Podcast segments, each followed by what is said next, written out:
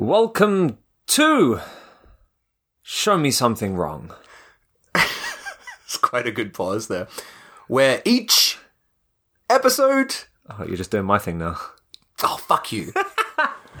Where each episode, one of us chooses a movie to watch that the other hasn't seen. The movie is often obscure, usually odd, and always wrong. I'm Dave. And I'm Guy. And today I've chosen the movie, and it is Ogroff, Oh, hey. aka Mad Mutilator, aka some other stuff, but we'll get to that later. From 1983, directed by a guy that I'll spend some time talking about Okay. after the opening song.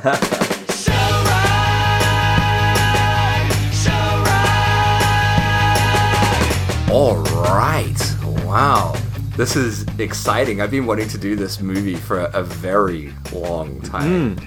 I um I actually had another film of this director on my watch list, but I had not seen anything he's done. Out of interest, was it Trepanator? Yeah, it was Yeah, like the yeah. Reanimator ripoff, right? That's interesting because that's the first film by this guy that I, I watched. oh, okay. Because I'm a big Jean Rollin fan. Yeah. And Jean Rollin is in Trepanator.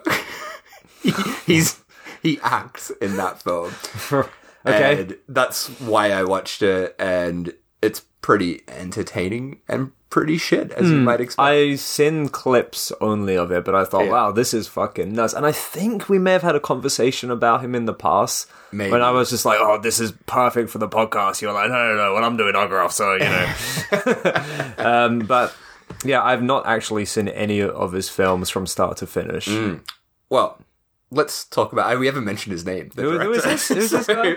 Wait, so, so- can I? Oh, sorry, where's he from? France. Right, This is a French film. Okay. Yes, this is a French film from 1983, directed by and oh boy, you're gonna hear some butchered French today, guy. Oh, very butchered.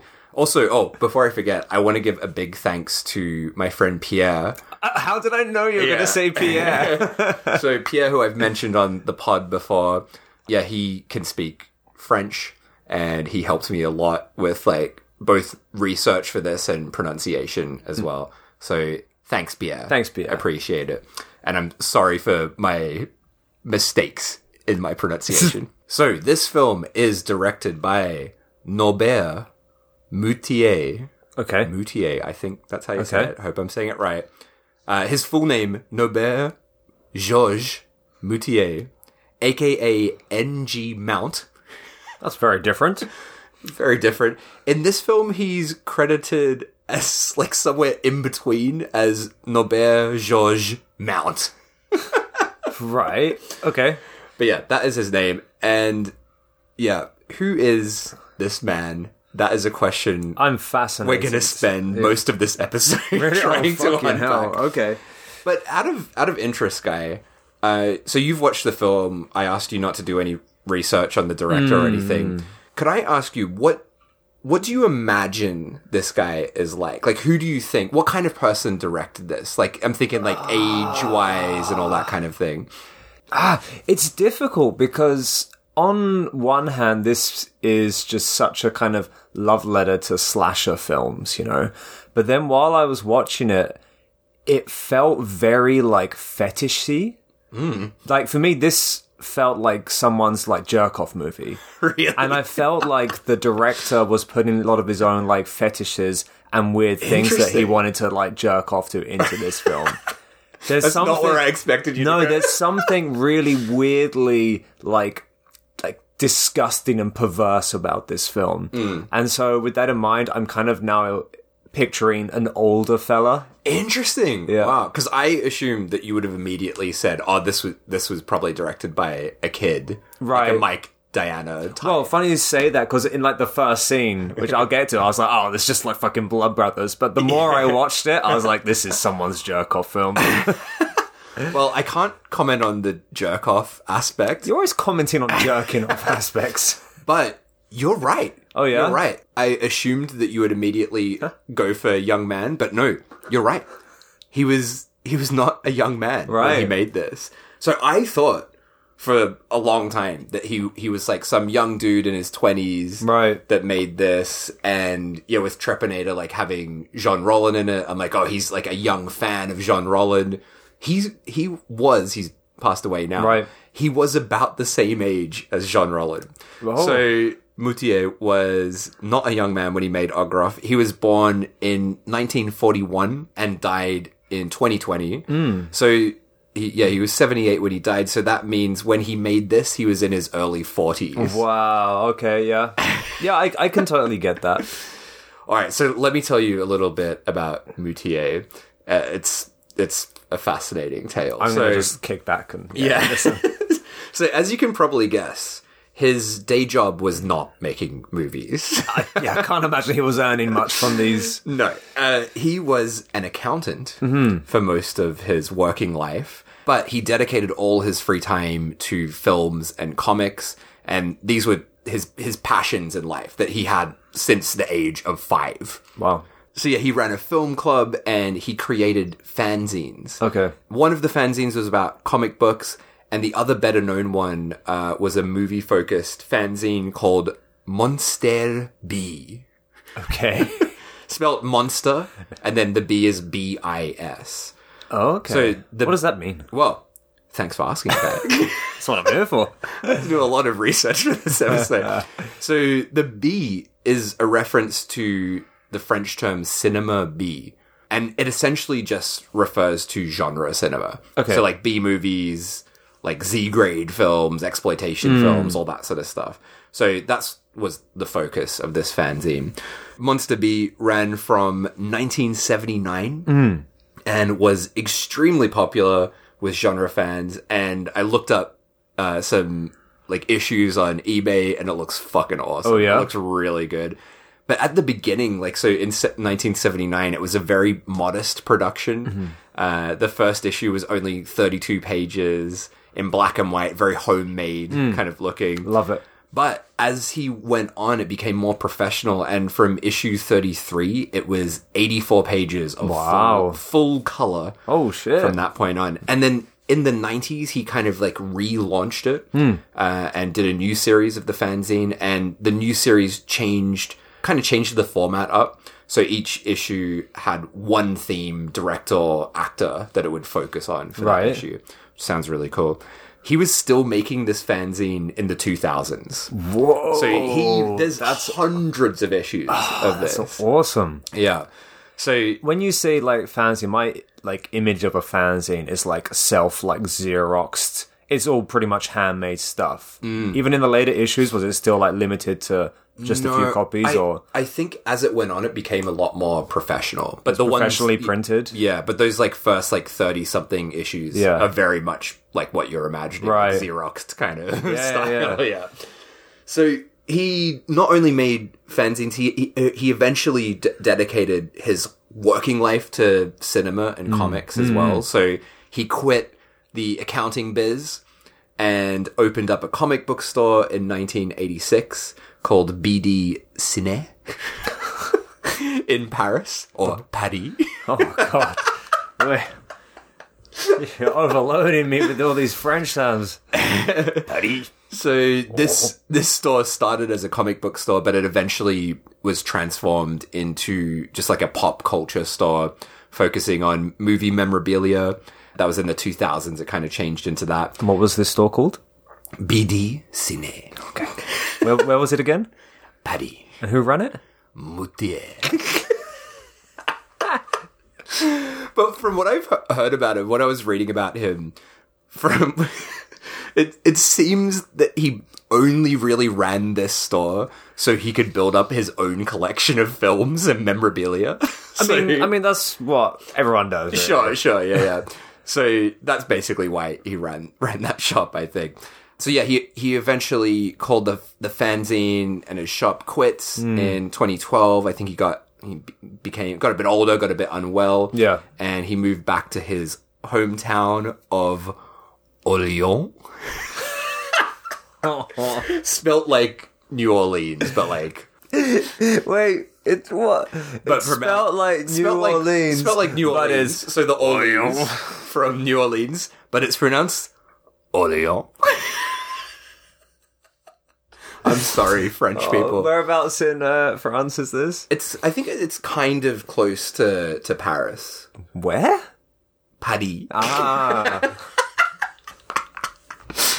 I found also a lot of other fascinating stuff about Moutier, but I'm gonna save it for the end because Cool. yeah, there's some crazy stuff about him. right. So let, let's talk Ogroff and the making of this film. So outside of fanzines and his shop, he obviously made films as well, and this is his debut film. Okay. Ogroff. Wow. Okay. Yeah, his first film. Fuck. This is a very um. What's the word? Boisterous first film. Yes. Ambitious. Ambitious. That's Yeah. the word I'm looking for. Ambitious and long. It's like 80 minutes. Yeah, for like a, a debut first film. film, Like, yeah. I mean, how how long was your first film? My first, Like, like yeah, either short or whatever. Or like from high school days. Yeah. 40 minutes. forty. That's far too long. No. Mine, mine It was shouldn't have been 40 seventeen, and I was just like, "Fuck you know." Um, yeah, and shit. So this is like an eighty-minute foot. Like, literally, it's pretty much just a showcase of special effects. Yeah, and like it's it's 80 minutes of chaos. Like Yeah. there's there's not really any break. And especially like to make it as not an old man but like an older Mm. man. Like that it takes so much energy to make a film. Oh yeah. Ah, it's crazy. So something that really confused me in my research for this episode and drove me fucking insane for about a week. Um, so on the Wikipedia page and in a lot of reviews, it has this quote about Ogroff. Norbert Moutier was a video rental store proprietor uh-huh. who devised the film with the hopes of renting it to patrons at his store. Okay. So that line is on Wikipedia, and then all of these reviews hmm, hmm. just repeat that. Just picked it up and pasted it. And that seems to be like the kind of main lore of this film, like Right. the background of this film. Okay. And this confused the fuck out of me because this film was made in 1983 and he didn't open his store until the mid 80s. And in the mid 80s, it was a comic book store. It wasn't a video hmm. rental store. So that was really confusing. And when I started to dig further, I couldn't find anything confirming this. Right. And when I started to search in French, there was no reference to this in hmm. any of the articles. So on the French Wikipedia page, it doesn't say anything about this idea of oh. him devising the film to rent to people in his video store. And on his official website, there's nothing hmm. like that as well. Interviews with him, he does not mention this. And yeah, I, Some urban legend. I don't, yeah, I don't want to say for sure that it's not true, but I can't find any evidence Yeah. of it. So Thinking about it though, like just uh, setting the scene, if there were to be a video rental store, and they always have movies playing, you know, if there was this just like playing in the background somewhere, it's the kind of film that has enough juicy moments Yeah. for someone to be like, wow, look at this. There's there's so much going on Mm. that I feel like it would have been an easy sell. definitely. So here, hearing the uh, explanation, I can totally imagine that. Mm. But the fact that it's like not backed up or confirmed anywhere. Yeah, and and I I think the confusion comes from a, f- a few things. So Uh-huh. my my guess is that it's because he he did self distribute this film. Okay. and he kind of released it like a fanzine and sort of sold it to people directly in that way. So I guess it's kind of got that Hmm. feeling of like a guy selling his own stuff and Sure. in, in that kind of way. Uh, but also there is a store that is like a shop that is at the center of the production of this film. Okay. But it's not his shop. Huh. So here we go.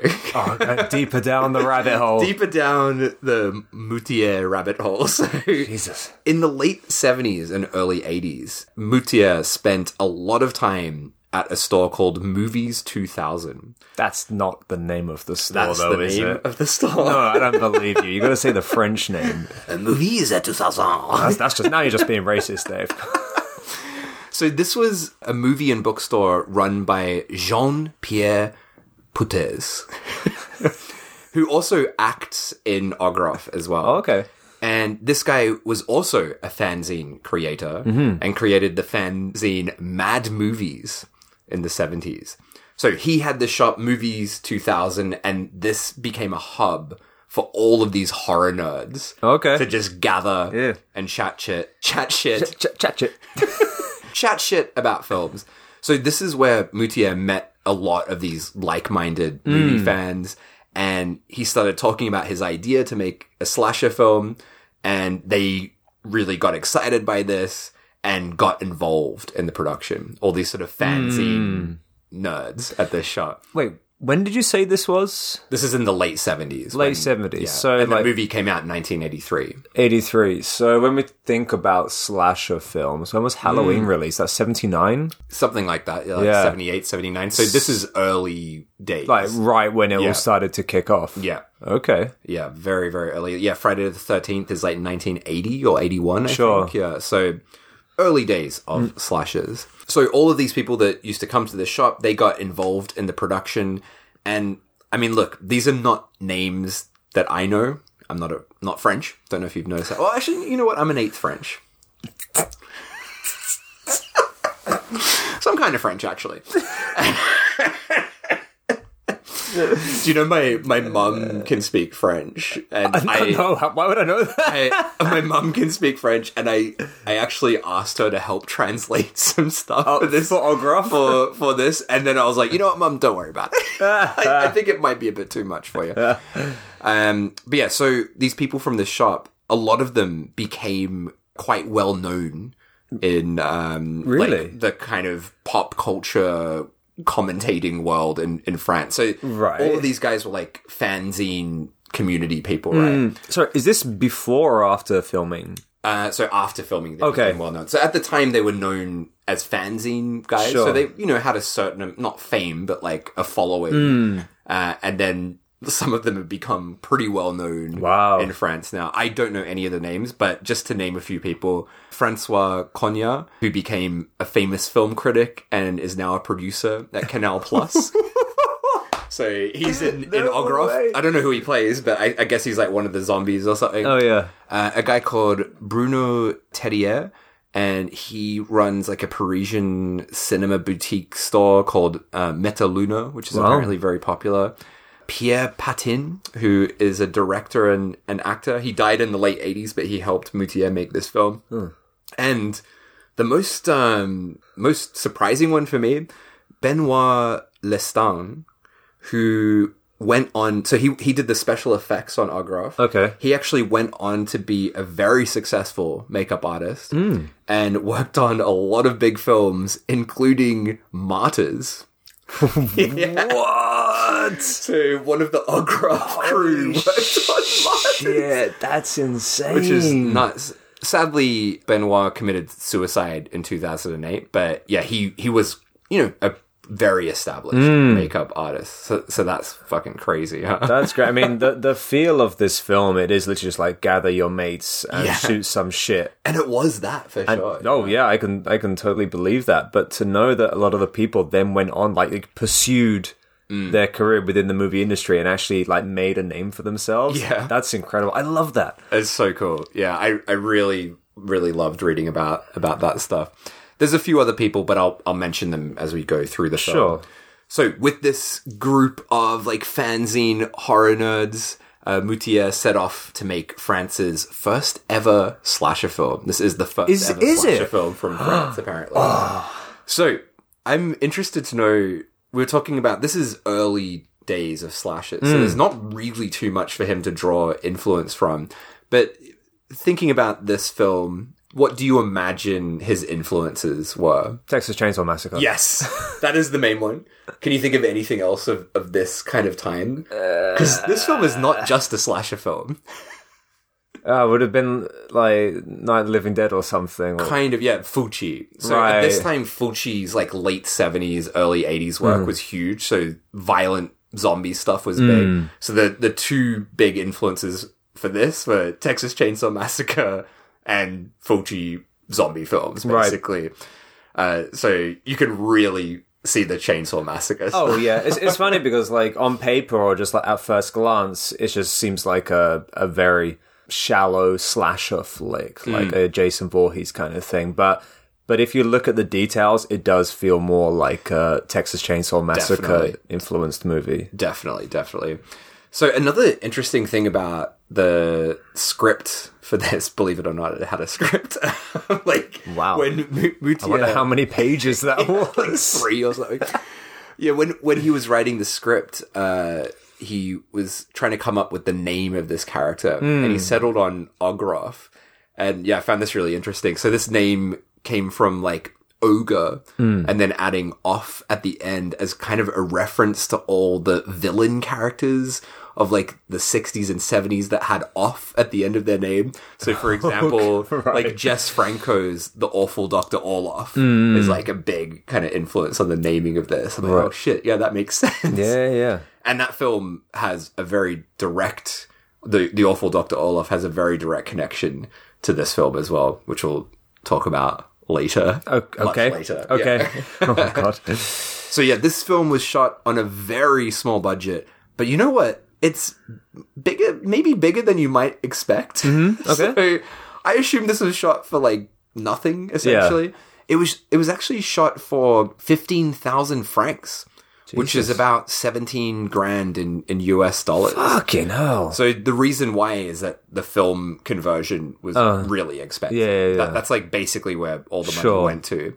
Uh, he shot it on very obviously on Super Eight. Hmm. Uh, it, it looks like shit. Yeah, it's, it's. I mean, it's great, but it's um, it's very much a Super Eight Hmm. film. And yet, it was shot in a forest in Orléans, uh, which is yeah south of Paris, and shot in 1982 over weekends when he could wrangle all his silly mates together Yeah, yeah. to shoot it. Classic. One of my favorite things about this film, the sound is all very obviously done in post production. Oh, I, I know. I'm, I'm waiting for you to tell me about the sound and the soundtrack. yeah, Because for me, that, that's the biggest takeaway of this yeah, film. yeah, yeah. So the sound is completely fucking insane. And it's basically, it was all recorded by Moutier himself, just doing the shit for real. So when it's Love like, when it's like a fucking mallet smashing up a car, Yeah. that's just him recording himself smashing up shit with a mallet. I love it. and uh, the, I think like the lack of synchronized sound in this. So it basically this it means that it's almost a dialogue free movie. There's there's only like, There's pretty much nothing. yeah, like, maybe like ten lines of dialogue or something. You know, and even within those 10 lines, that like, it's there's voiceovers. Yeah, So it's- it's, not even like spoken dialogue. yeah, there's hardly any dialogue. And honestly, I think that this is actually a blessing in disguise. Right? we'll get into it after the film, but with his other films, when he got the ability to have dialogue, it kind of took away. Did he lose his, his Yeah. magic a little bit? I would say he lost the magic a bit with, Right. with, uh, with that. So I kind of like the fact that this is essentially like a crazy silent film. Yeah. almost. But the soundtrack, the score to this is insane. Mm. yeah. It and is it's actually. been released on vinyl. That's yeah. I want it, and I, I, I've I've made some notes about the soundtrack because I, I I loved it, and it was like nightmare inducing. yeah, it's it's one of the best things about it. for Did sure. he do the score? Like you said, like he he did the ADR, but did he actually do all the little like synthy MIDI parts? Uh, no, I don't think he did the music himself. It's credited to someone called Jean Richard. Jean Okay. Richard. Jean Richard. I know him. But dude, check out this cover of the vinyl. I love it. Oh my god, I want it so bad. Hey, how long is so the good. It doesn't look like. Oh, one of the tracks is 20 minutes long. I hope it's, like the a- last track. It's an electronic suite, 20 minutes long. Yes, oh, I'm so buying this. Man. I've just found it on Bandcamp. Is it expensive? digital album, three euros. Mm-hmm. Or the vinyl. Oh, look at this. 18 euros or more if you're if you're rich. And there's an etching on one side. oh, dude, look at this. This is so great. Look at this etching. Oh, that's fucking awesome. That is great. It's like Ogroff with his weird little gimp mask and uh, and an axe. amazing. Fuck, I'm so buying this. Distracted by this vinyl. I just want to listen to it. One of the songs is called Rasta Reaper. There's no Rastas in this movie. Does this have the um the the end credit song? Sorry, I'm just I'm just listening to this now. let's skip forward. Nah, this isn't the one. Hang on. Ooh. Oh, look at that. That's great. No, but. Which one's Rasta Reaper? Oh, this is the one! This is the one! Oh! Dude, I, I, I made some notes about this song. This song is so fucking good. Oh. Rasta Reaper. It's called Rasta Love Reaper. it. All right, I'll save it. At the end of this podcast, we're going to play the entire Rasta Reapers. Oh, God. because it's so fucking good. Holy shit! I'm so excited. All right. Well, let's get into the film itself. We open on a country road. We've got some spooky music playing. Is it the Rasta? No, song at this no, no. That's not till till later. Oh yeah, on. I'll let you know when that comes in. Uh, and we see a car driving down a sort of side road, like off the, the main road. And the driver pulls over for a pee break. So the guy gets out of the car, walks off to do a piss. His passenger, a woman, I guess his his wife. Yep. It's hard to, to know what the relationship is here. Uh, she gets out for a stretch and a cig. And also a young girl gets out of the car. She goes off into the woods. this was um, something that confused me or took me by surprise. Um, because the dad, yeah, calls out to the girl, "La- Letitia, and I was just so sure that it was a boy. Yeah, I did have to do a little bit of extra d- digging here. It's like it is a girl. Okay, all right. Name's sure. Letitia, yeah, but- Letitia, yeah. It's the most. I, I was like, oh, there's a little boy who just left the car. Yeah, So the little kid's gone off into the woods after doing his wee. the man goes back to the car, calls out for his daughter, Letitia. and we see her in the woods, and she's approached by an off-screen figure. Hmm. And we see his shadow holding a big fucking axe. Not just any axe as well. Like, what do you call that kind of axe? Like, the ridiculous, like, kind of fucking Lord of the Rings looking kind of axe. Is right? it? Oh, Yeah. you know, I didn't He's even pay attention to. it. He does. this, yeah. But, it's a very like medieval looking axe Yeah. that he's got here. Yeah, so we see his shadow holding the axe. He chops down onto the kid, stabbing her in the chest, pulls the axe out, and drags her corpse along the ground. And watching this, I couldn't help but think of something you said in the last episode, Guy, for Bloody Buns. I've got a quote from you from Oh. the last episode. Uh, from Guy in the Bloody Buns episode.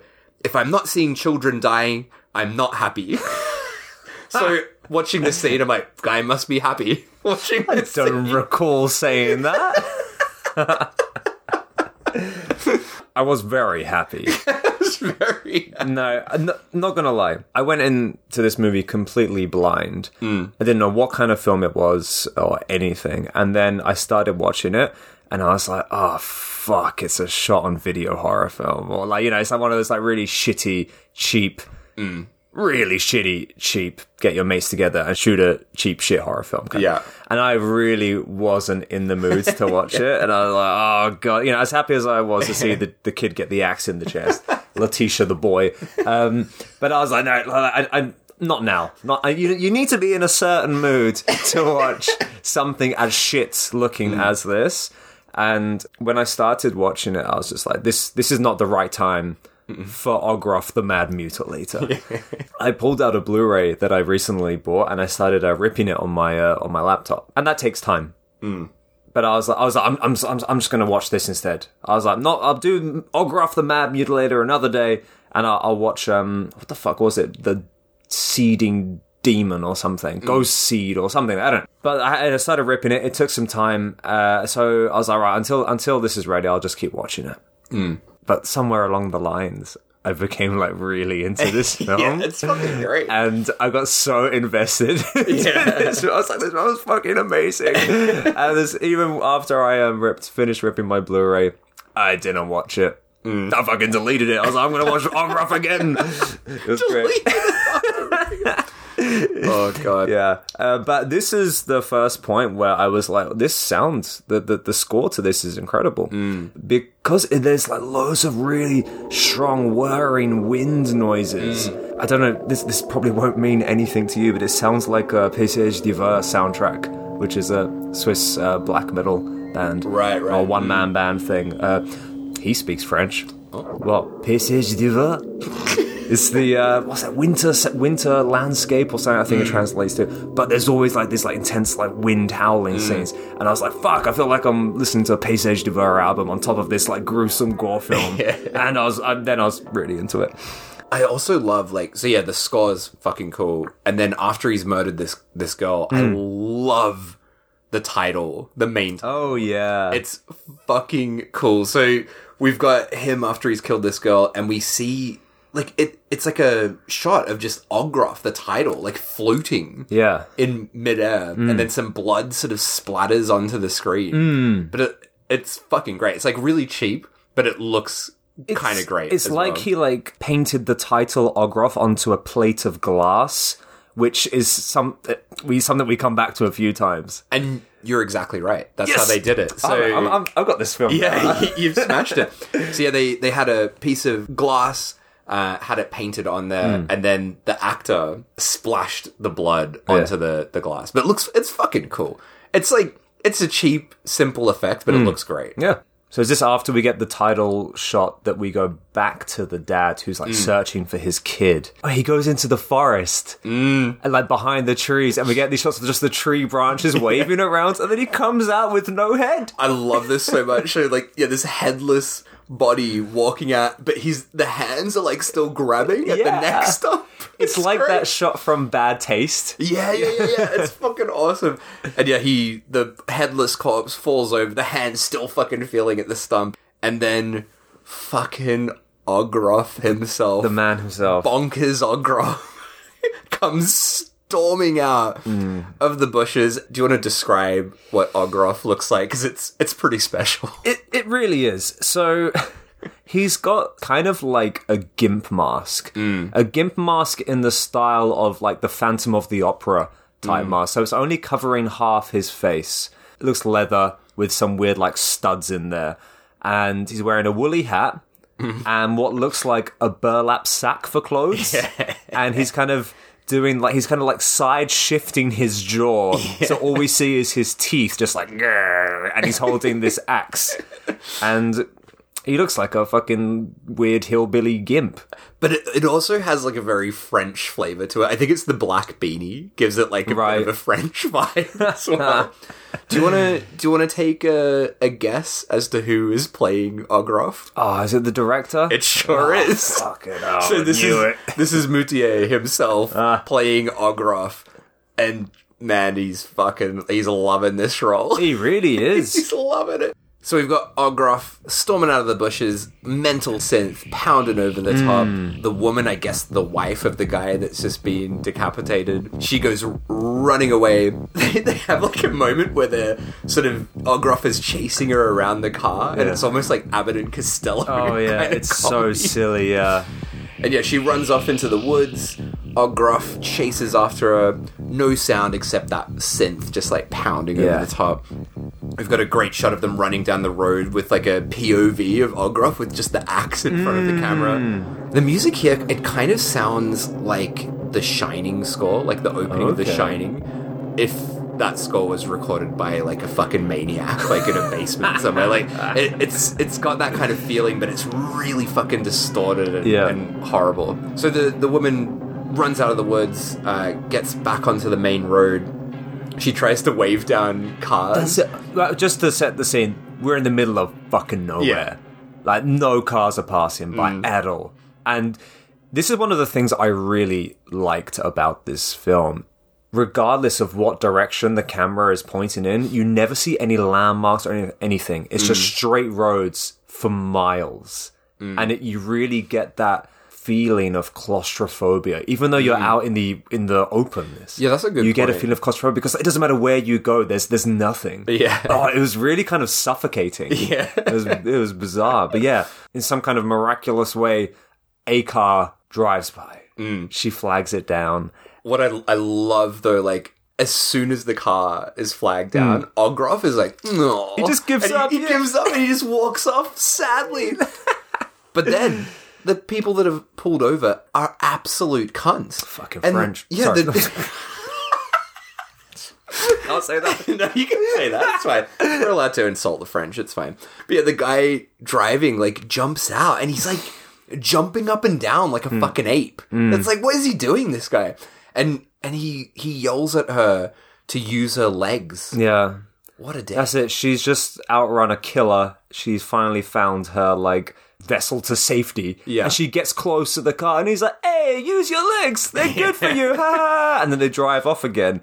And then Ogroff looks back and he's like, Oh, the chase is back on. Starts chasing and music kicks back Yeah. in. So she's back on the run again, and I love as well, like her breathing is clearly being dubbed by a man in oh, this, which is probably the director as well. Yeah.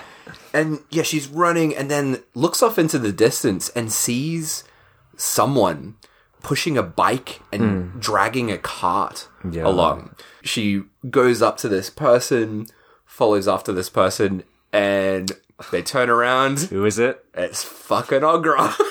and what's in the cart? The dead kid. yeah, which I assume is her daughter. It's probably. Letitia, yeah. oh oh, yeah. Le- Which That's is- her daughter, That is isn't it? quite fucked. That's not right. Yeah. And yeah, Ogroff captures her, is holding on to her, starts to walk off with her, but then she just breaks free, like very mm, mm, mm, easily. Yeah.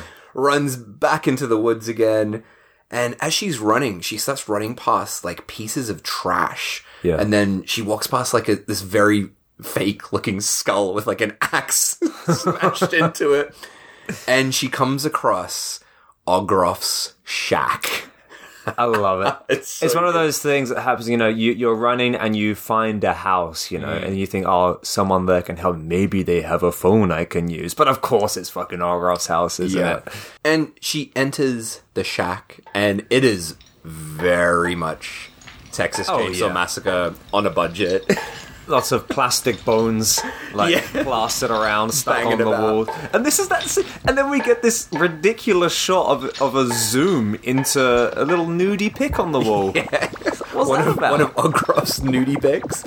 And there's they like make such a point. It's like, wow, like zoom into this like topless picture. a spooky picture, mate. Spooky topless photo. Some sci-fi sound effects, yeah. There's there's lots of uh, bits of body parts around Hmm. as well. There's like a full corpse just like behind a curtain somewhere. She doesn't seem very phased. I don't know. I, that, that's exactly what I've got. She's very like like not very fussed about it, is she? She's just like, oh, it's a couple of dead bodies and whatever. yeah. But then she puts her hand down and gets like some blood on her hand and absolutely panics at this point. I thought she cut herself on Oh, is that what something. I don't know. I, I, but, it- but I- maybe you're right. I have I don't know. It's very chaotic, but basically she's got blood on her hand, Yeah. and holds it up to the camera. Yeah, She's like showing the it to camera. It's fucking great. And uh, yeah, she she runs out of the, the shack.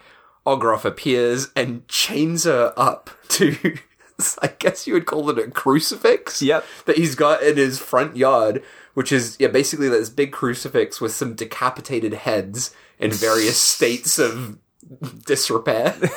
disrepair, not decay. disrepair. I guess they are plastic, so very plastic looking heads and uh yeah chains are up to that and he's i love i love this moment so much he gets like really annoyed at her screaming there's sort of a, a kind of half-baked running thing of ogroff getting annoyed by sounds Sure. in this but yeah he he's a bit annoyed at her screaming and he just strangles her lightly Yes. just for a little bit and then i i mean i can't quite work out what happens but he seems to stab her face or neck or something I, I thought like at first he goes to tape her mouth shut, but then like cuts out her tongue. Oh, is that what he's doing? Okay, that's that- what I took from that it. makes sense, right? Yeah, I couldn't work out what was happening because he Hmm. basically like leans in and stabs, and then we see him just holding a bit of flesh. So I guess that must be the tongue. Right, right, That right. makes that makes total sense. And he feeds it to his dog. Ogroff's got a dog. It does. I'm this. You know, this this is a tangent. this is a tangent, but um, it's nice that he has a dog, and it kind of reminded me of that uh, film Angst. Oh yeah, yeah, yeah. Yeah, yeah. there's always that dog running around. Yeah. and it's like man's best friend. Doesn't matter if they're a serial killer or what. and uh, can I go on a tangent? sure. You know when um you know Angst got released in Japan a few years ago. It was like a, re- a re-release on it. It's like a 4K remaster or something. They made a trailer for it. And in the trailer, you see the dog running around. Of course, you know, it's a serial killer film, right? But there's a dog running around in the trailer. And there was such a kind of concern from the Japanese public of whether the dog would be killed or is the dog safe or something. And so many people were posting about it, like, I want to see this film, but I don't want to see it if the dog gets hurt. And it, it's, it's in such a huge volume that the company putting out the film actually put out a statement and made their hashtag saying like the dog is safe. And it became such a big thing. And there became all this like merch and posters and everything of just saying the dog is safe the dog is safe. And and anytime like there's a film that has some like animal in it which is like a horror film with an animal in it people start using that hashtag like inuga buji this like the mm. dog is safe. And this totally reminded me of that. Mm. Like if this were to be released now I would have that little hashtag inuga buji this yes I was really happy to see the dog in this It is. It isn't a. Uh, it is a strange phenomena, isn't it? Because I'm the same. Like I hate seeing a hmm. dog get killed in a film. Hmm. What's that Mark Wahlberg film where he fucking decapitates the dog? Ah. do you know? Do you know the one? I mean, it's him and Reese um, Witherspoon. Do you know the one I'm talking Not about? seen that. And he he like carves her name on his chest, and Oh. it's ah. weirdly that film, whatever it is, is a remake of a Bollywood film The fuck which is like usually the, Yeah, the other way around, yeah. right? Um, but it's got a scene where Mark Wahlberg like fingers Reese Witherspoon. oh I thought you say finger this is a dog it's not dog and aunt. Uh, yeah, dog and Mark. dog and Mark. Then Mark Wahlberg he- fingers the dog. There's a, a famous scene where he like fingers Reese spoon on a roller coaster. Oh, it's bloody hell. But that film, it's you know like it's like a '90s film. It's not really that violent Right. or anything. But he fucking like chops a dog's head off. Why? and it's not nice. It's not. Why would he do that? Ah, here it is. It's called Fear from 1996. I don't. Highly recommend Don't that. Other that than one. the dog getting chopped up. Okay. Now, speaking of beheadings, this next scene was quite shocking for me. It's pretty full. This was quite fucking grim. Like. It- it's also funny as well, though. It like it's say. funny as in it's so over the top that you're like, you're like oh my god everything up to this point was kind of like like silly and fun this is this is quite intense and it just happens. Yeah. Like it's very quick. So he, he's cut out the woman's tongue, fed it to the dog, and then just hard cut to Letitia getting thrown down onto a slab. it's like on a tree stump or Yeah, something on a tree stump, and just having a head sawn off. So this is like a little kid. This Yeah. is like a five or six year old kid. I hate to say this, but I was fucking laughing so hard because it's so, it, it's so fucked, it, it, it really and is it's really frantic the way. the way he saws it. There's a, but also the, there's also like a lot of resistance with the dummy that they're using. So it, it feels really real. It's not like a clean cut. He's really he's giving it his all with that axe. Poor Letitia. Oh, Letitia. and his mum's on the cross next to him, probably watching. God. So he he's chopped Letitia to bits, and then he takes some of the the kid flesh. Kid flesh. flesh. And he, he goes into his shack and he, he throws it down into a into a trapdoor. Hmm. We don't see what's down there. What's in there? We don't know. Don't worry, we'll find out in the last thirty minutes of the film. But Yeah, I, I, This is I a was like, what's this about? He's just like throwing meat in a hole in his room. just throw meat in a hole. And then, and then, oh fuck, I forgot about the next bit. Then he has a little campfire in front of the the mum, and he's just like cooking body parts Oh, in front of this crucified mum.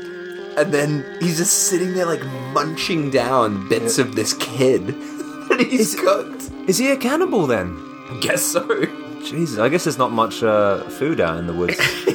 But I, I love as well in this, like when he's eating, it's just got this horrible, like slurping sound Oh, effect, yeah. like a Japanese salaryman eating ramen or something.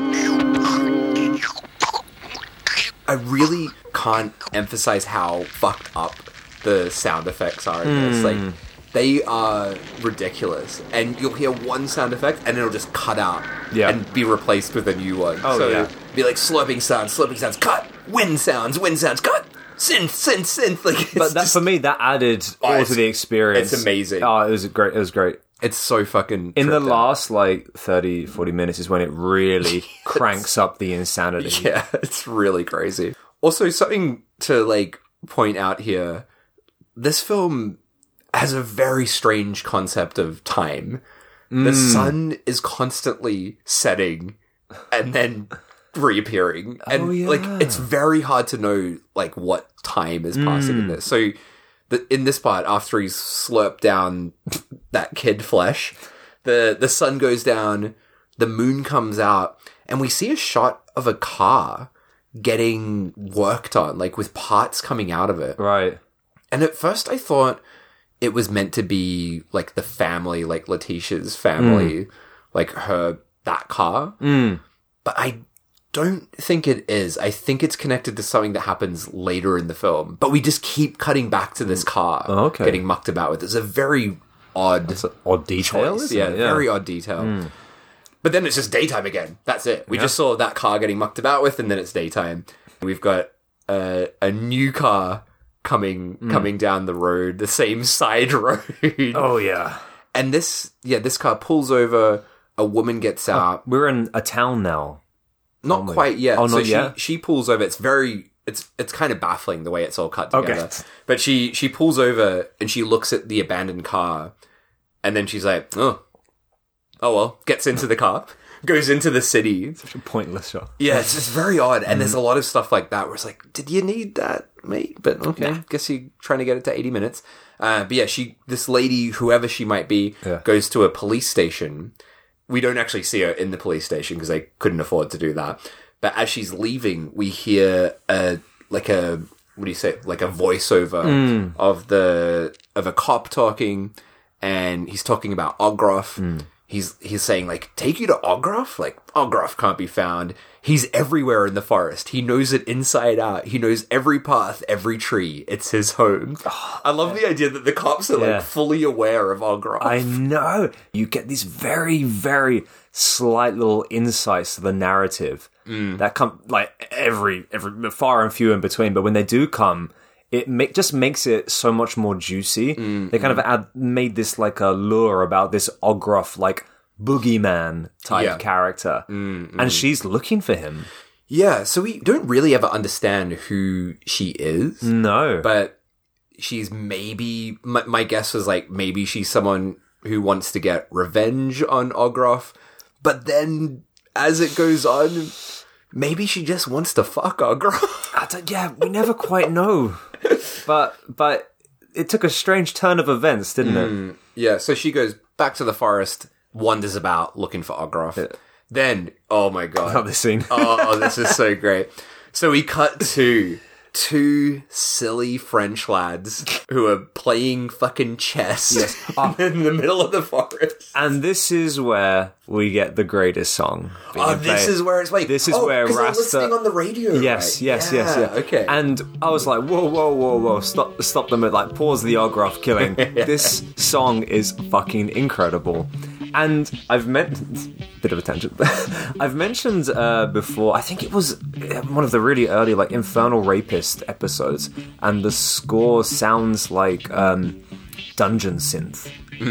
yeah, yeah, yeah. To describe Dungeon Synth, it's like I mean, it it it, it derives. this is the second time I'm talking about black metal in this episode. It's not, but um, it derives from black metal, but it's all like made on like a shitty keyboard, right? Right. And ima- it's like imagine it's this fucking soundtrack to Dungeons and Dragons or something stupid like that.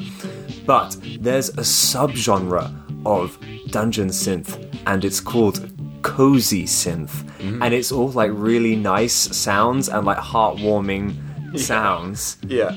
but uh, again all made on like the shittiest casio keyboard you could possibly ever find mm. and this sounds like that but the melody is so good Yeah. Little Rasta melody. Ah, I fucking loved it. So yeah, you got these idiots playing chess in the forest, listening to this fire track. Oh, it's so good. But yeah, like they're playing chess, and there's also a woman with them who is just like fucking hanging about Hmm. in the car, smoking a cig. It's just like it's the most French picnic Oh, you could yeah. ever fucking imagine. Yeah. In the fucking woods, two fucking cunts playing chess and a lady smoking a cig in a car. yeah. And then we get the looming shadow of an axe approaching, and we're like, oh, here we go, lads, time to die. Yeah. But It's just some old man. it's a bum. carrying an axe who who asks for a cigarette, I think, Hmm. and then they throw him a pack of cigarettes. But it's also a little bit chilly in the woods, so we've got some wind blowing as well, which PCHD which leads which leads the woman to light an extremely dangerous looking fire next to the guys playing chess. Oh yeah, about that. it's like some fucking branch on the floor Yeah, that she. it's Just, it's it's not even a campfire. It's just a branch they took off a tree, Yeah. like a dried up old branch that they set fire to. It's so good. So this random I didn't know it was like you said it because it's a bit chilly. I'm just like she Yeah, looks like she's just burning stuff. yeah, it's pretty wild. Um, so yeah, we've had this random homeless guy show up with the axe, and he's gone off on his way. That whole interaction really feels like a silent film because there's no dialogue exchange. Right, yeah, it's just yeah. him going like, yeah, yeah, yeah. "That doesn't work on the but no, podcast." But he's just like, I get what you mean, Dave. he's just like nodding at the For reference, Dave is nodding. But it, it really fucking feels like a silent film at this point. But then, out of literally The- out of the sky, Best entrance ever. out of fucking nowhere, Ogroff falls from the sky Yeah. and and lands on the chess table and immediately begins smashing it to fucking smithereens. The, the, the chessboard. Oh, He yeah, yeah. axed the chessboard. It's so fucking great. I love it so much. She's just smashing it to pieces. And we get this awesome I, I fucking love this. This like POV of one of the the random chess playing Frenchmen running away. So it's like his point of view. Yeah. And then suddenly the screen like splashes with blood. So again we've got like that kind Hmm. of glass effect happening.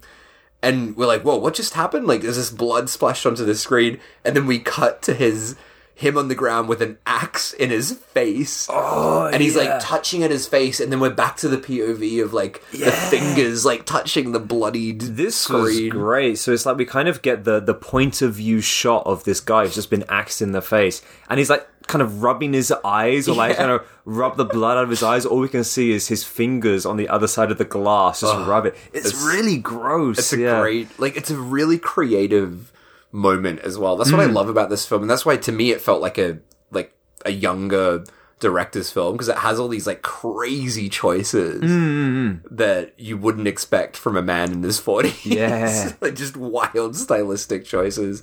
And then we get another very harsh cut to him axing the leg off the other guy, right? Yeah, the other guy just gets his foot hacked off.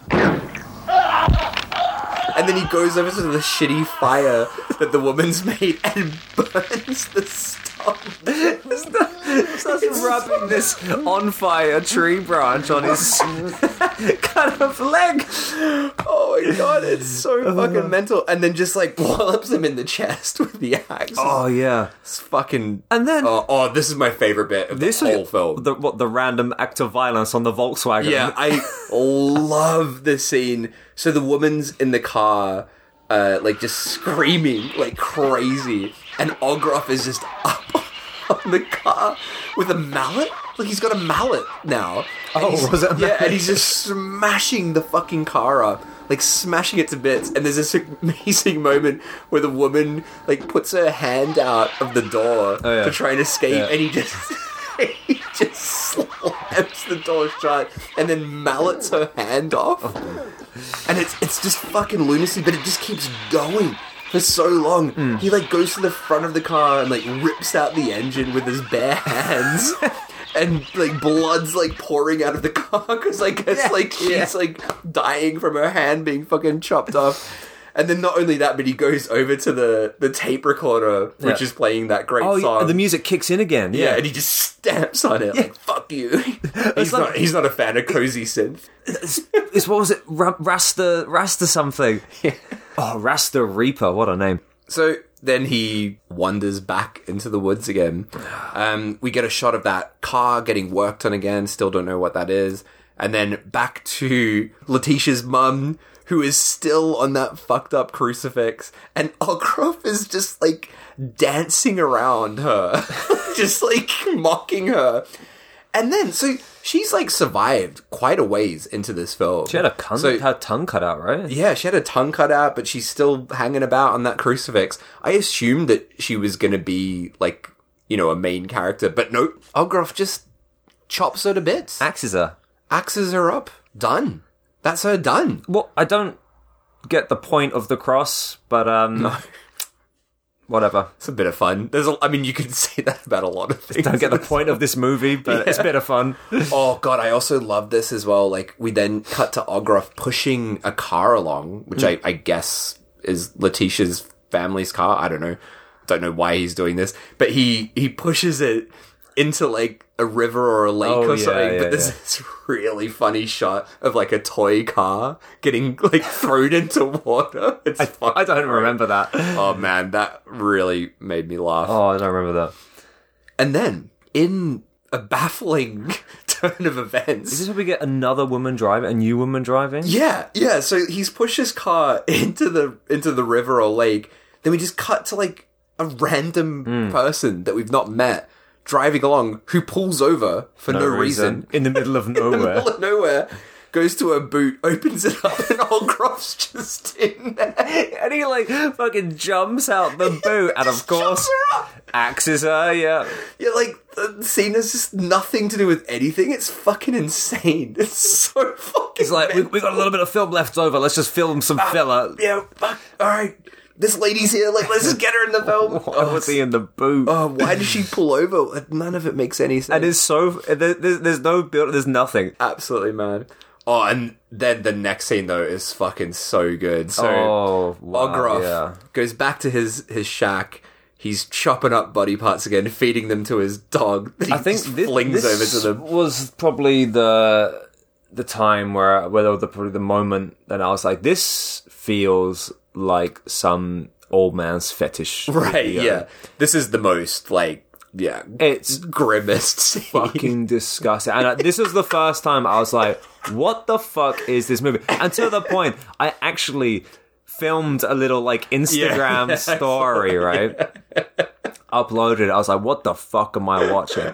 And to my surprise, so many people commented on that. And they were like, "What the?" F-? Like some some people were like, "What the fuck i- are you watching?" Or this looks like some deep web shit or something. and then some people were like, "Oh, I really hope this is for showing me something wrong." nice, nice. But the but there was a ton of people who were like, "Hey, Ogroff!" Right, And I was yeah, like, "Wait, how does everyone know this film?" So many Yeah, people yeah. were just like, "Fuck, Ogroff! Hell's yeah, this is a great film." And like for me, it's this is a completely Mm. new film.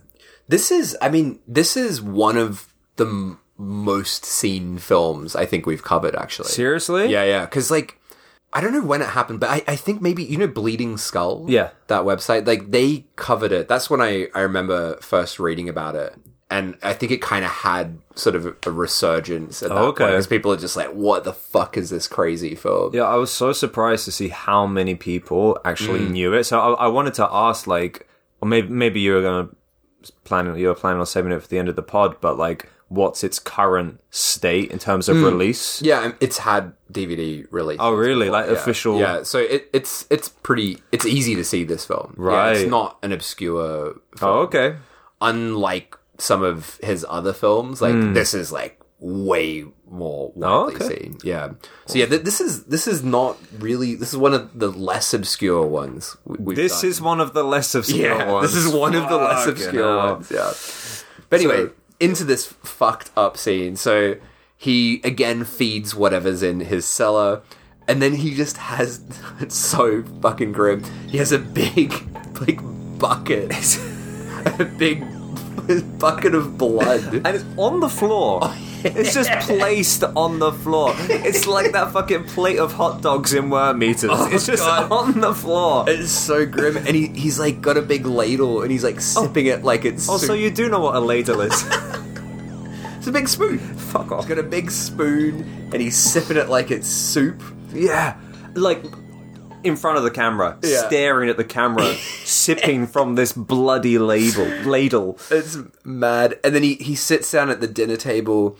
He's eating gross fucking body parts and shit. Like the synth playing over the top. He's playing with a fucking slingshot. He's got this photo of a of a woman. Mm. We don't know who this is, but it's like a very old kind of photo. Maybe his mum. I think it's his mum. Yeah, his that's mum. what I took Yeah. from that. And then he goes over to his bed where he has a whole series of axes hung up on the wall, which is very funny. Oh, and then he he lies down and just starts wanking off, but not his dick. He's wanking off with his axe, acting as his dick. So he's got his axe in between his legs, and he's just jacking it off. the fuck, man. That shit's fucking. That is crazy. It's it's, dark. It's dark times. It's fucked Yeah. up. like Oh god. uh, I was watching. My partner was like, "Hey, what, what are you watching?" I was like, "Nothing, nothing. Don't come, don't look." this is. I don't have a boner. I don't have a boner. I'm just polishing my axe. this is. I mean, the this film is fucked, but you know, it's relatively harmless. You know Yeah, what I yeah, mean? yeah. But if someone were to walk in whilst this scene was playing, you would be judged. Yeah, yeah. You're you're right. It it is like, despite the kid getting hacked up, it is not that. It's like fucked of a Blood film. Brothers. It's too silly to take Exactly, serious. exactly. But this scene is it's just dark. This scene's pervy. It's just him Very like pervy. fucking jerking off his axe and like being, with his little gimp mask and woolly hat. Ah, fantastic stuff. Love it. So after that interesting scene, That yeah, the woman is still looking for Ogroff. Mm. Finds a dead body. Isn't fazed. yeah. So this is where the film adds an element where it's like, wait, what's going on? Yeah. yeah. So yeah, she comes across this this dead body hanging from a tree. The body has no love graffitied on it. What's that like about? the words no love? Don't know. Uh, and yeah, the film takes a very fucking weird turn. Weirder, not quite as weird as him wanking off the axe, but a, a weird narrative turn. Yeah, she cuts the rope and lets this body down. But then the body comes to life. Hmm. And it's a fucking zombie. so then, yeah, she runs back to her car, takes out a gun, starts shooting the zombie. Oh, before that, like she she lets him down from the tree, right? Mm. And she kind of like goes to, but she looks him. She tends to him or looks at him, and he kind of like comes to life. He's like, oh, so she mm. stabs him. She just pulls out a knife and fucking stabs him. I'm like, whoa. I thought she was there to help him, but Went no. a bit farther. And then, like you said, yeah, she runs, grabs her guns, she starts shooting him. Mm. But he just is like pulling the bullets out of his of his body because he's a fucking zombie for some reason. And then she attaches a rope. So the rope that he's been hung with, she attaches that to her car, Love it. drives off, pops the fucking zombie's head off, and then smashes up the decapitated zombie head with a rock. Just got no words. Fucking got- what the going on? fuck? Good lord. Then back to fucking Ogroff, just wandering about in the woods. and he comes across a man who has a chainsaw and is just randomly chainsawing things. He's got his axe. Mm. We have an axe versus chainsaw fight. Before we get into the amazing chainsaw and axe fight, this guy is a little bit famous as well. Hmm. This is, I don't know how to pronounce this one. You can try. Alan.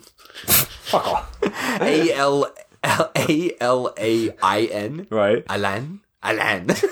Alain Petit. Probably pronounced that totally wrong. Alan Petit is little Alan. So Little Alan is a yeah well-known film critic in Okay, France. Little And- Alan. Yeah, Little Alan, and he's also acted in in a bunch of Jess Franco's films. Oh, really? So there you go, Jess Franco's Little Alan with a chainsaw. He's not that little though. He's Oh, he's a big boy. reasonably sized man. But they have the most pathetic fight ever. Fucking hell.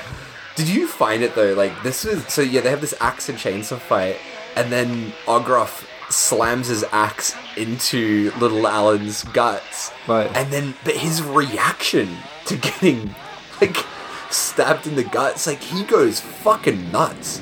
Like most of the people in this film are uh-huh. just like, Oh, I'm dead. Yeah, I'm yeah. done. This guy is like on the ground.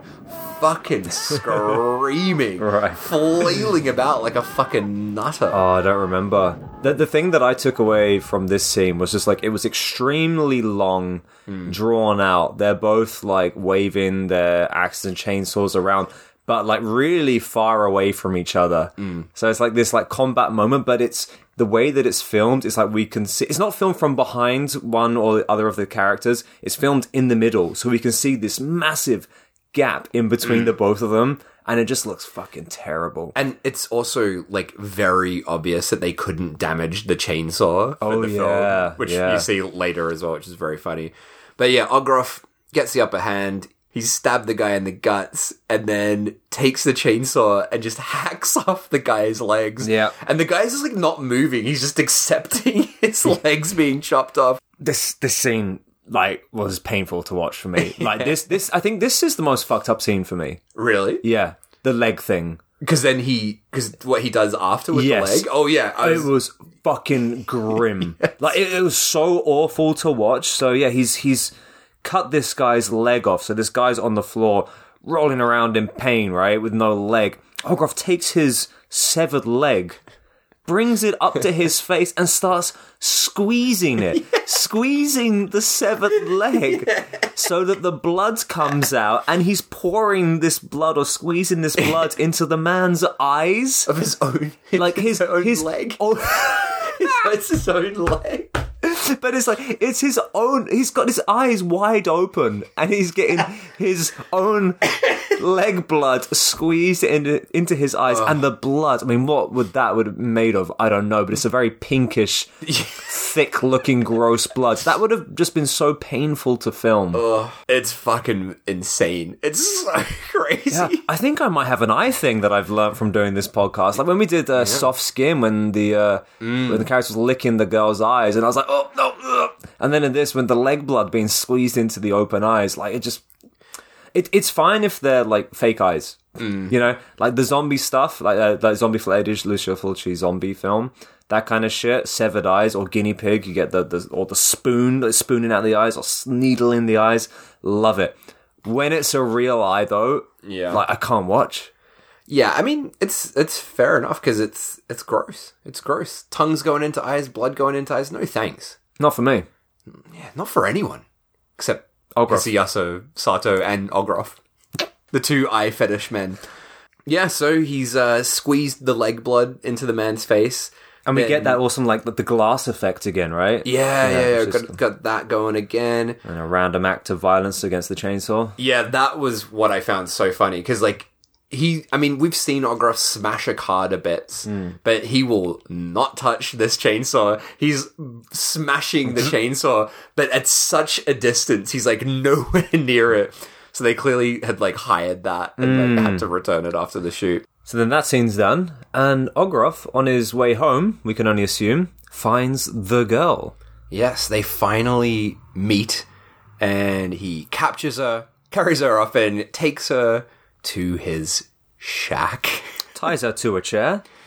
Yeah, and then the, the music here as well, like the synth, starts to really sound like Dawn of the Dead as well. Right. To the point that I'm like, is this sampling Dawn of the Dead? but yeah, he's got her strapped to the kitchen table. It's very Texas Chainsaw Hmm. Massacre. He brings over that photo of what we can assume is his mum. Yeah. And is like comparing her to the Yeah, photo. yeah, yeah. Then brings a knife over. We think he's gonna maybe chop her up, but then he frees her. Well, then she looks like his mum. yeah. But, But then, then- but then, guy, he carries her over to his fucking gross axe wank bed. and she hugs him. Yeah, And we are to assume, we are to assume, guy, yeah, that Ogroff it fucks that girl. yeah. And she's alright with it. So from this point on, yeah. let's refer to her as Ogroff's girlfriend, maybe Ogroff's, GF. Yeah. yeah. yes. Uh, the next morning, she wakes up naked. Yeah. So, so we see her get her out of bed completely nude. And so, yeah, Ogroff fucked. So Ogroff fucked, Fucked the girl, the who looks like his mum. Yeah. In his in his axe wank bed. Ugh, I bet that's a crusty old bed, isn't it? but um, So they start to live like a domestic little life They together. do, and you know what? It really reminded me of uh, the setup in the Toxic Avenger. You know, you know, Toxie lives in the, the swamp, and he's got that yeah, like yeah, young like that. blonde pretty girlfriend, like doing Yeah, all like yeah. his housework in that fucked up place. It's like that. She's like folding his laundry. She's burying all the body parts as well, which is hilarious. Yeah. And um yeah, they're just hanging about and they they're walking around outside together having a romantic stroll, I guess. And a, a car comes down the road and pulls over. Everyone just pulls over randomly in this film all the time. So you shouldn't do that. Yeah, Ogroff is about to attack the person who's pulled over, but then his girlfriend is like, "Nah, don't do it, mate. Don't do it." Stops him, takes him away. So She's trying to change. She's like, I can change him. she's she's trying to change Ogroff, Ogroff's GF, and then back at the shack, she's Ogroff's girlfriend is tidying up the house, hmm. And Oh, she yeah. finds a newspaper article. So there's there were no subtitles for this bit, but um, yeah, I've translated them, and th- this is kind of the backstory of Yeah. Appearing here. So. The first one says departmental meeting of veterans Right. and we see a picture of what we can assume is Ogroff because he's got like not the mask, but he's like face is covered up, right? Yeah. something going on with his face, and he's he seems to be maybe getting a, a medal. Yeah. And then the next article says commemoration of the war. Then the next one takes a turn and says strange disappearance in national forest. so Ah, okay. we can assume that Ogroff is some kind of war veteran. Hmm. We don't really know much more than that. He maybe got a medal. He got commemorated. He was perhaps a hero, but for some reason went off to the woods to kill people. kill people. Well, yeah. It's um, you know, it's a good scene, and I like that they add these little bits of lore about the character here and there scattered around. However, the the new girlfriend, GF, she's like rummaging through his stuff or cleaning. I don't know, but she opens like the drawers. And in every drawer, there's just this one newspaper article spread like just flat to, to out. tell you that It is. going on. It's, she opens like three drawers or something, and in each drawer there's just this like article spread flat out with nothing else inside the drawer. Like you could at least like you know mix it up with some junk or whatever. Be like, oh look at this amongst the junk. There's a newspaper article. No, it's like it's just like this one page spread flat out wherever she looks. Super convenient. Oh yeah, Ogroff's like set it up. It's like now I want her to know my backstory. I fought for this country.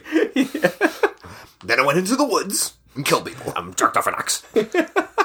Yeah, the next article is like man wanks off axe. War veteran jerks off axe. Oh fucking hell. So then back to the fucking forest, and some different woman, not his girlfriend, is just fucking about in the forest. What are people just walking around in this forest for? But anyway, random woman walking around. Ogroff has not not been changed. She's not managed to to make him right because he just runs up, stabs the woman, and then licks the blood off Oh yeah, and then we get that weird like purple vision, right? What's that about? Yeah, I don't know. Like everything goes purple. But I also love as well, like he's like killed her, licks the knife, and then we've just got him like smashing up her body, like in this like demented rage. And then he he oh, carries the sack of her fucking body parts back to the shack, hmm. puts the meat, sack meat, hmm. into the cellar, and then Ogroff's girlfriend goes over to the the, the cellar. Yeah, "What's when not there, right? Yeah, Yeah. and she she opens it up and freaks out. A hand starts to come out of it. She like tries to close it, but it's too late. All these fucking zombies Hmm. start crawling out of Ogroff's fucking trapdoor. We're in a zombie film now, folks. It's just like, do you know what? Like, I it had been a while since I'd watched this, Yeah. and I forgot that it randomly turns Oh, right. into a zombie film. it's fucking great. Oh, it's so yeah. fucking stupid. And loads of them come out. Yeah. There's a ton of It's zombies. a lot. So she's freaking out, Hmm. and yeah, one bursts through the wall. Oh no no no! I don't. I don't I, I was wondering about Well, yeah, what, this. what do you think happened here? So I think I could be wrong, but anyway, so sh- she's kind of backing away from these zombies, right? Hmm. And she's walking backwards, and behind her, what I think it is is like a taxidermy zombie. right, right. Because it's like the head and arms like coming out the wall, but not moving, as if it's like been placed there. Yeah, yeah. And it looks like an ornament. and she kind of she's backing away from these zombies, and she kind of approaches close to the wall, and then this taxidermy zombie comes to life and grabs her. Yeah, yeah, yeah. Yeah, because it kind of looks like you can see the head, like it's like mounted, Yeah. like a kind of statue or something like that, right? Crazy. But yeah, she turns around, stabs this taxidermy zombie, and maggots are like coming out of the face. Oh yeah, and then this is when the non-stop zombie groaning commences. From here on, for the next like what thirty minutes, it's just like,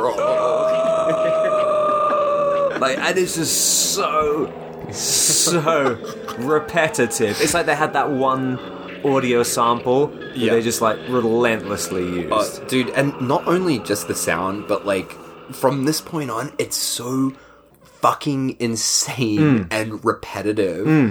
It, it's like a, this droning nightmare for hmm. like the last part of this film. So Ogroff's girlfriend runs out, hides in the car. The zombies come bursting out, and you know what? I, I fucking love this shit. So the zombies coming out. One of them is just walking like a normal man. Just like, yep, here we go. Apparently, the zombie actors had a lot of debate over what kind of zombies they wanted to be, and you can hmm. you can really see it because they're not very consistent. sure, yeah, no, they're very different. Yeah, So the zombies are attacking the car. Ogroff appears out of nowhere, starts fighting off the zombies, chopping them to pieces. Mm-hmm. Zombies start coming out of fucking random graves. Oh, I love in it. The, in the forest, ones just like coming out of the ground. and this is when the music gets even better. You get this like swing jazz. It's like stick, stick, stick, stick. Yeah, yeah. and I was like, oh, here we go, lads. And from here, it's like a non-stop fever dream of just zombies walking around, Madness. mad swing jazz, screaming, zombie groaning. The, the girlfriend as well has a gun that seems to have the ability to blow people up, Yeah, like the story of Ricky gun Yes, or something. She like shoots a zombie and it blows up. There's like fucking blood everywhere, chaos all over the fucking place. The girlfriend drives off, like Yeah. running over some zombies, and Ogroff is like all sad, like, oh, she's left me alone. This is before that he spears one of them. Doesn't oh yeah, I forgot about that. He fucking he spears a zombie. Oh But yeah, my god. But yeah, you said yeah. She drives off, and he's like, ooh, and he kind of sadly walks back, like really like mm. shoulders like slunched down. But then He's he's got something hidden in his shack. Yeah. So in his shack, he's got a little fucking motorbike oh. that he takes out and he rides off on this bike. Oh, I And love it. I, he's lo- like- I love it when he puts his helmet on. as well. He put his helmet on top of it. So he's got his fucking gimp mask, Gimp mask. a woolly hat, and now a motorcycle Oh, helmet. it's so good. I just felt it so funny. They make such a big deal about this motorbike. They film it from so many angles. Hmm. Yeah. Like, look at this. Got this fucking Yamazaki out here. And it and they make such a big deal out of it. I feel like that's most expensive prop they Oh, had, yeah. and they really wanted to show it off. But yeah, That's where that 10 grand went to. Oh man. And yeah, he uh, he he he puts his helmet on. He drives off through the forest. We're we're in the forest. We're not even on a road. And he's got his axe in one hand. Dri- how dangerous would this have been? Yeah, he's not even using both his hands. He's got an axe in one hand. He's he's trying to drive his motorcycle with another hand. He's wearing a mask and a motorcycle helmet, so his vision is completely obscured. and then he just starts lopping the heads off of zombies. Which is like, I mean, I don't want to be too mean to this film, but it's horribly shot and edited where it's like, he's on a bike, cut to a very long still shot of a fake dummy head, and it's cut off. Mm. And we're back to the bike. It's like it's like so obviously there's no motion in these shots at Yeah. all. It's not great. But yeah, like Ogroff's girlfriend is driving around, fucking mowing down zombies along the way. He's chasing after her, trying to catch up to her, and he he eventually catches up and smashes the axe hmm. into the car and immediately falls off the bike after doing this. Yeah. And she crashes in into a tree. Yeah, yeah, And yeah. this is where it gets absolutely baffling. We've essentially now just got all these shots of like zombies wobbling down a road hmm. and then more zombies coming out of the ground, zombies wandering around the forest. Again, shots of that car that we don't know what the fuck is this car hmm. getting worked on. And then it's nighttime again. Yeah. And then the car starts up that we've seen getting worked on.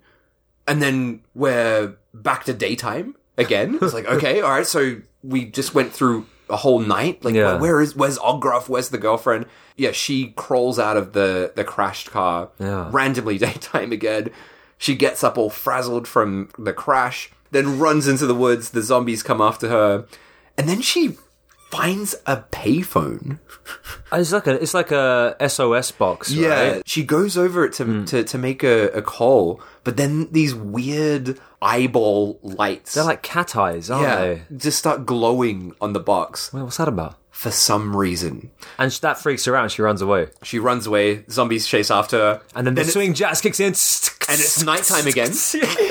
it's nighttime, then daytime again. oh man! And Ogroff is awake. He gets up off the fucking ground and he starts like smashing up zombies left, right, and center. One, he gets like one zombie. I love this. He like grabs one zombie, tears the zombie's guts out, and just starts eating them. This is oh, Ogroff yeah, doing yeah. this. And then the zombies overpower him mm-hmm. and stab him with his own axe, kill him with his own axe yeah, then wander off. And I'm like, oh, surely Ogroff's not dead. But no, that's it. He's done. We never see him again. Ogroff's done. We never see him again. Ogroff's dead. He just gets killed by these zombies. Baffling. Then cut to the suburbs somewhere. Don't hmm. know where we fucking are. And some random cunt's doing some fucking gardening in his front garden. yeah, this scene is so funny. And then we, we get this like ridiculously shameless rip off of the burning where he's got the, yeah. the shears and you get that classic burning shot of the shears Yeah. coming up and he chops up some some zombies like cuts their fingers off and stuff. Uh, Ogroff's girlfriend is continuing to just wander around with zombies chasing her back in the woods again. It's it's all over the fucking place. Then we cut to a guy hmm. driving a car hmm. and this person driving this car is the only truly famous Okay. person in this film. Did you recognize? No, Okay, so this is Howard Vernon. what would I have known him for? Are you a fan of Jess Franco? Yeah, He- to, to an extent. He is in fucking I don't know, like fifty Jess Franco. Right. So, so these days he's probably best known for that. He's a Swiss actor, but he's I mean he's appeared in like films by big directors. So Really? he, he's in a Jean Pierre Melville film. He's in a Jean Luc Godard film. He's in a Fritz Lang film, and he he was around for decades and decades. The beginning of his career, he usually played Nazis, and then eventually moved into like cheap horror films. Right. And he is the awful Dr. Orlof. So he's Oh, in Jess Franco's right. Dr. Orlof. He is Orlof. So No he is way. like the character that inspired the title of this film. Oh, awesome. So apparently he th- so this is a fairly big name, especially for for this film to Yeah. be to be in this. And apparently he ended up being in the film because Moutier interviewed him for his fanzine and then hmm. was like, "Hey, I'm making this film." And apparently Howard Vernon was really excited about this role because he was like, I get to be a priest vampire. Sorry, spoiler warning for what's about to happen. but he was like, that's fucking awesome. I want to do that. So Right. that's why he ended up being in this film. No way. So yeah, Dr. Orlof himself, Howard Vernon, in a priest outfit, driving along. He picks up Ogroff's girlfriend, and she's like panicking. She's like, the hmm. dead have come back to life. This is a fucking nightmare. And he's just like, ah, don't worry about it. Don't worry about it. It's normal. He's like, just fobs her off. and she wants him to, to stop in the next village, but he says that he's in a hurry. It's a matter of life and death.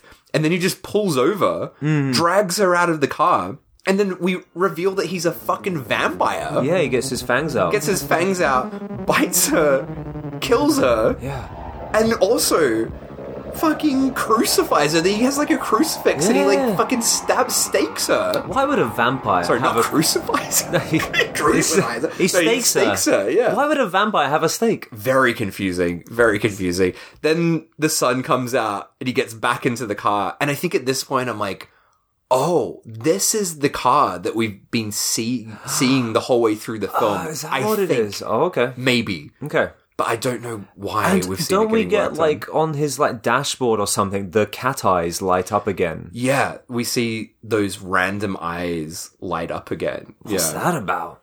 Then we cut to Ogroff's girlfriend. For some reason, is back in Ogroff's shack. Hmm. Don't know how she ended up there. She gets pulled into the cellar, and again we see like a flash Yeah. of those eyes again. Then a shot going down a road at night, and then end credits. That's it.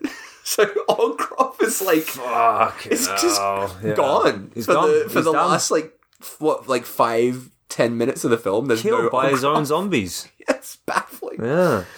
Before we get into our, our thoughts on the film, just Yeah. a few things about uh, the release of this film.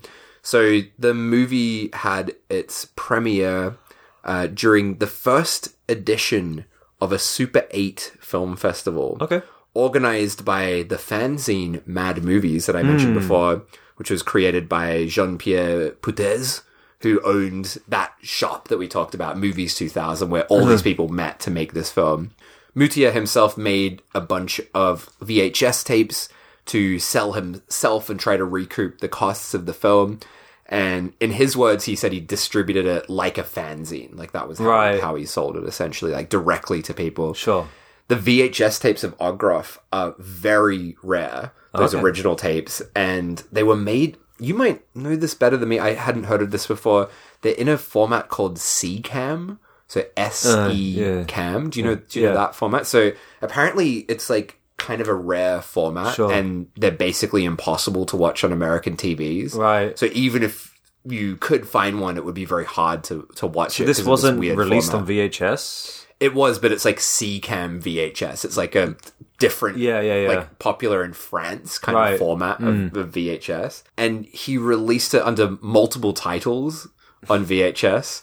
So there was the title in the film Ogroff, Mm. but then the VHS tapes were known as Mad Mutilator. That's Yep. probably the most famous title. Blood Zone and The Axe Monster. Axe Monster. Cool. So after this film, Moutier would go on to make seven more feature films hmm.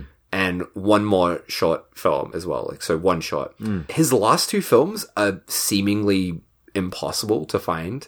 They're not even listed on Letterboxd. Okay. But in the week building up to this podcast, guy, oh I Oh my watched all of his films that I could get my hands on. Awesome. Awesome. So just a quick little summary of his film. So after Ogroff, he made a short film called Hemophilia Mm-hmm. in 1985. I couldn't find it anywhere. I think it's shot on film. It looks Oh, really, really? cool. It won some awards, but yeah, I couldn't find it anywhere, unfortunately. Wow. Then in 1988, I wish I had more information about this for you, but in 1988, he shot his US debut Oh. and it's a film called Operation Las Vegas. And so it was shot in 88 and then released in 1990. Hmm. And it's fucking crazy. Right. it's this absolutely insane action film, almost incomprehensible, like plot wise, like maybe Actually, worse. It's not even horror. No, not horror. It's Oh, an okay. action film. And even though it's really cheap, it's on a way bigger scale to Ogroff. So there's like big fucking explosions and Hmm. Oh, wow. stunts and like a huge amount of extras and locations.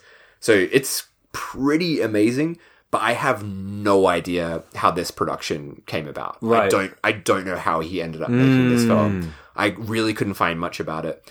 And then after that film, which is like quite a while after Ogroff, Yeah. that's like seven years after Ogroff, uh, he he just started to make shot on video self distributed Hmm. films. I mentioned at the start, Ogroff, not much dialogue.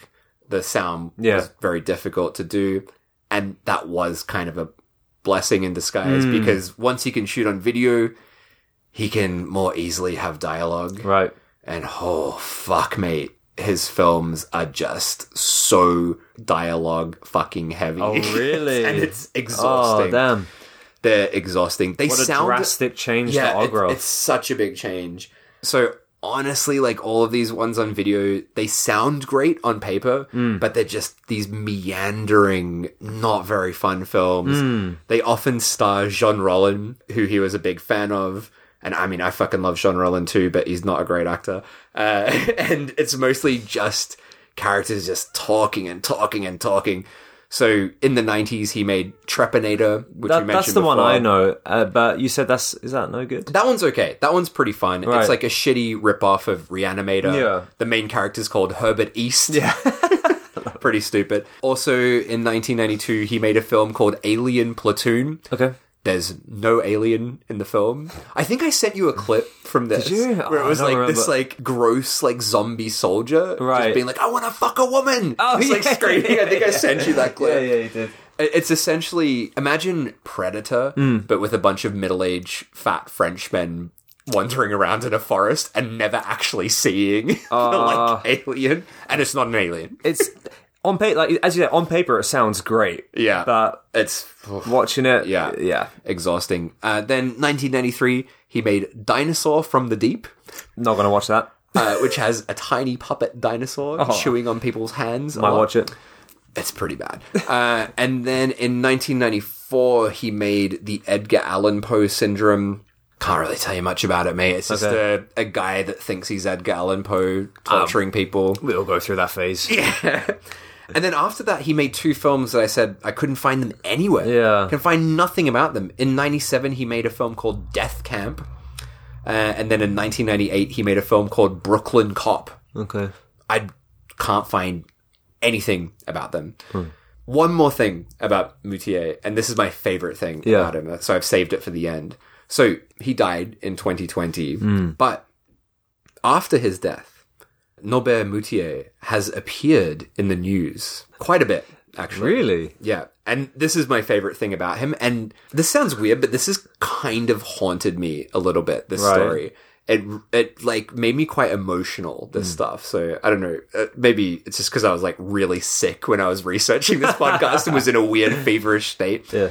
So in September 2020, a guy by the name of Xavier Girard uh, came across an enormous bag of handmade comics at a flea market. Right. There were so many comics that six big tables Yeah. could be like covered in these comics. There were so many.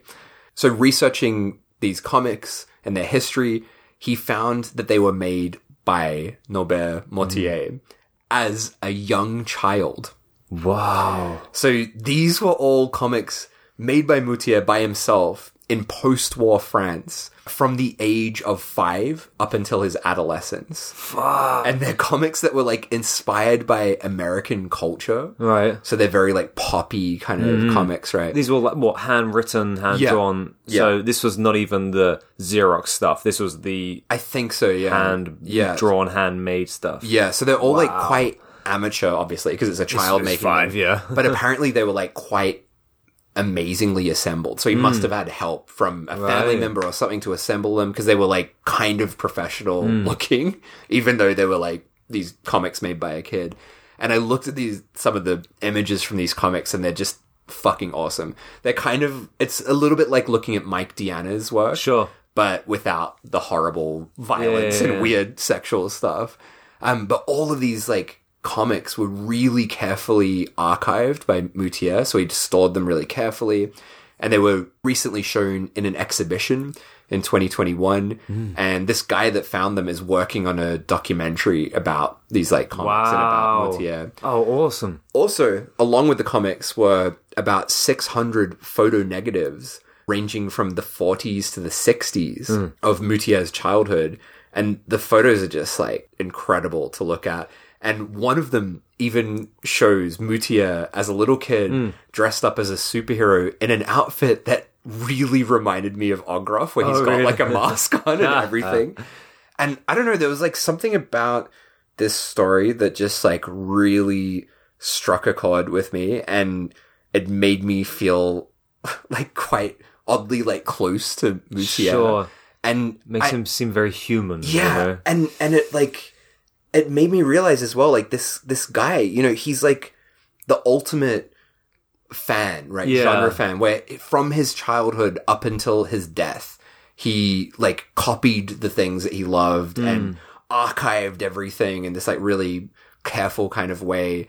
And yeah, in interviews that I've watched with him, he talks about that, like from his childhood until making movies, he considered himself this like DIY craftsman, hmm. right?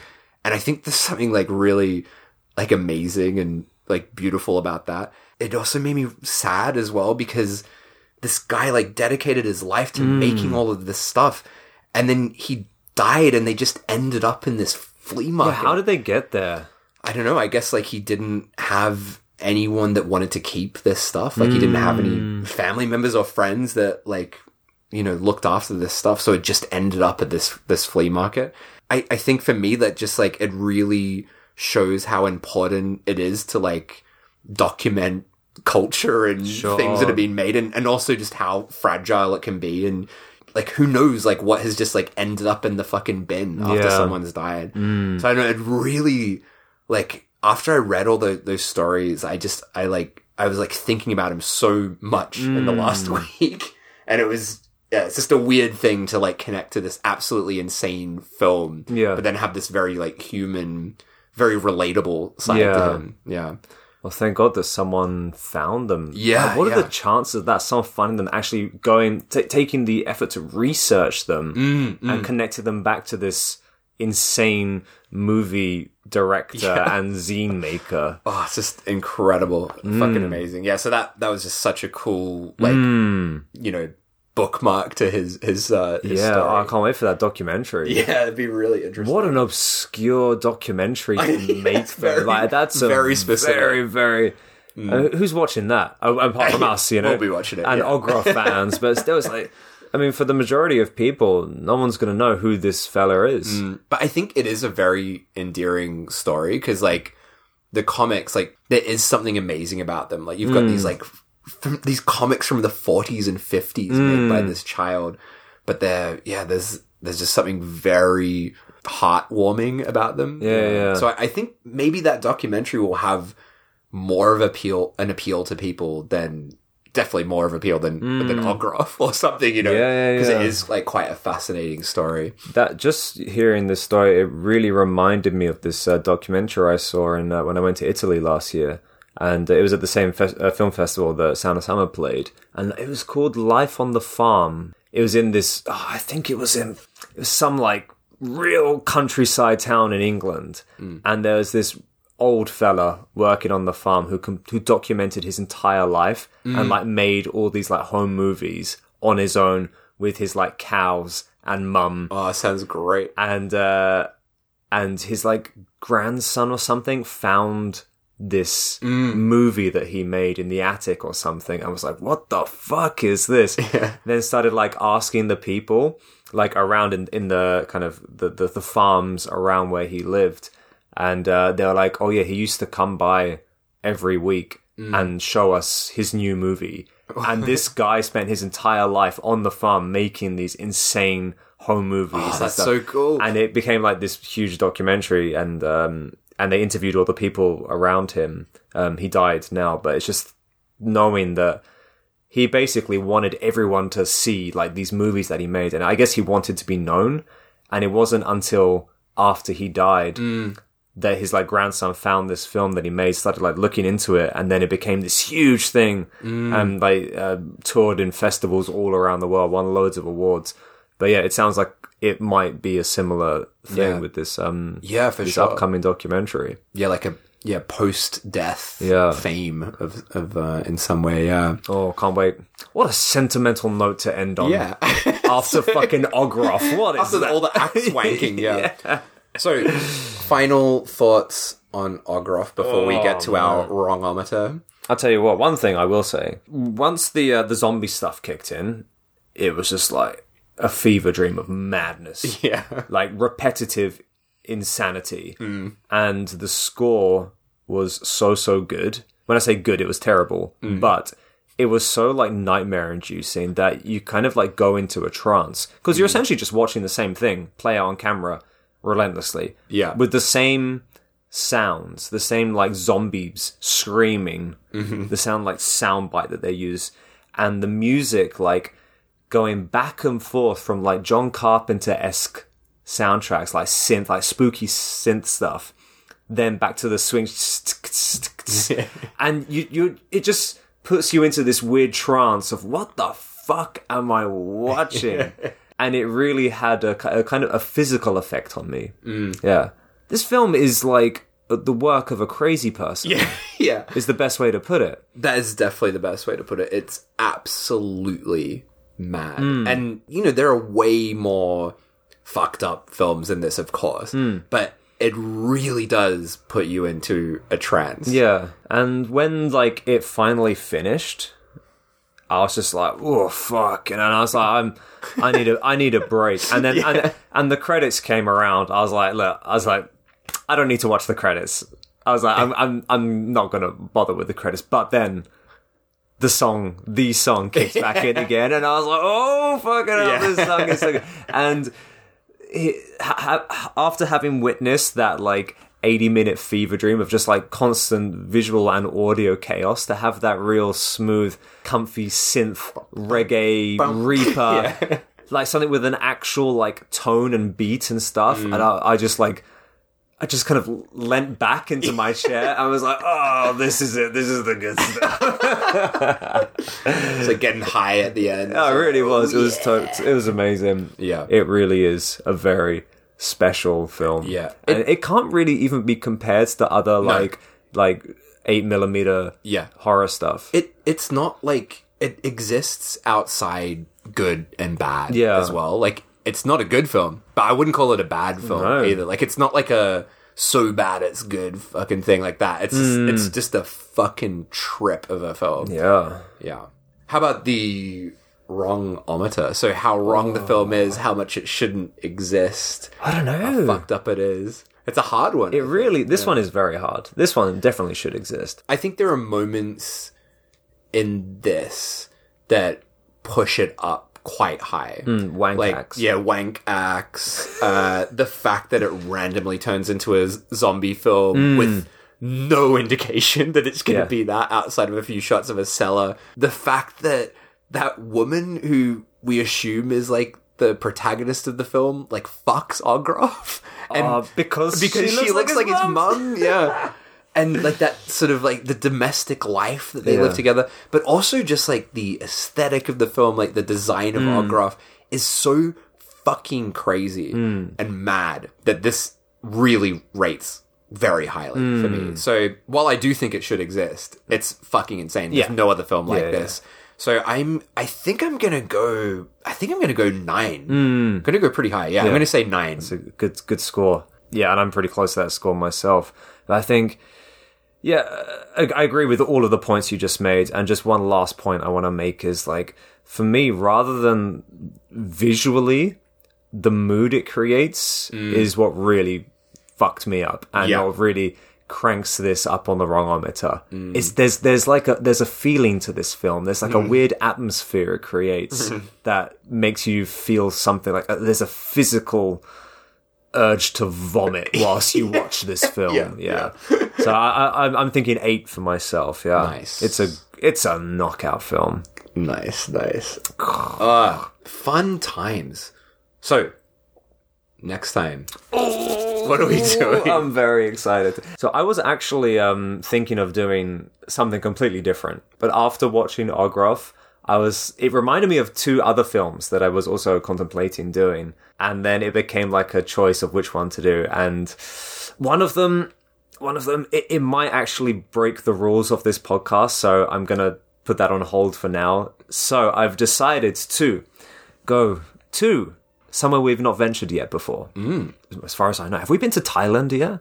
I don't think so. Good. Yeah. So we are going to Thailand for, depending on where you look, werewolf.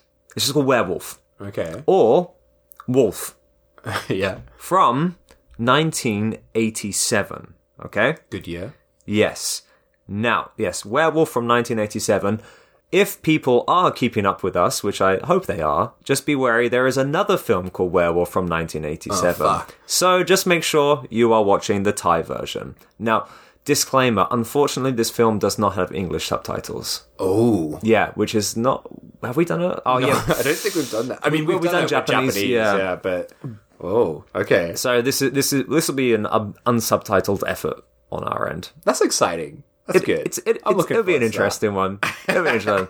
Um, also, just be aware there is a heavily cut version and then an uncut version. We'll be watching the uncut version, which is 90 minutes. Okay. The uncut version is 80 minutes. Ooh, that is So- a lot cut out. Yes. So if you are keeping up with us and watching in time with us, make sure you watch the 90 minute version of Werewolf from Thailand. Nice. Sounds good. And also, next week, hmm. actually, next week, we will have our last Tokyo mini. Hey. And it's a good one. So definitely check that out uh, before we head to Thailand for, for Werewolf. And we have an Instagram now. We mentioned it last time as well. So do give us a cheeky little follow. Uh, it's very easy. You just look for Show Me Something Wrong and we pop up. We're also, I mean, we're still on X, but we're, we're trying to phase that out. Yeah. We've had enough of that shit. And if you want, you can send us an email at show me something wrong at gmail.com. Mm-hmm. And of course, please give us a rating on Spotify. That's helpful. And a review, I guess, on fucking Apple Podcast. Mate, do you know there were all these, re- not that many reviews, but there were reviews that I didn't see Oh. because Apple Podcasts is like broken up by country. The fuck? So I've only been seeing like the US reviews, but there's like UK ones. Oh, no So way. thanks for the people that did the UK ones. Sorry, that as was well. me. It's like Guy from Guy. This is a very good podcast. I like the British. I, one, I like, like the it. British one. I like the British man. Uh, yeah, so please do the reviews, do the ratings. That's really helpful as well. Can we um end this one on that that uh ra- Rasta, it called Rasta? Reaper? Rasta Reaper. Yeah, alright. because We'll- it's fucking we'll end banging. on Rasta Reaper. So lean back, have a big old bong. Big old bong. bong. and have a listen to Rasta Reaper.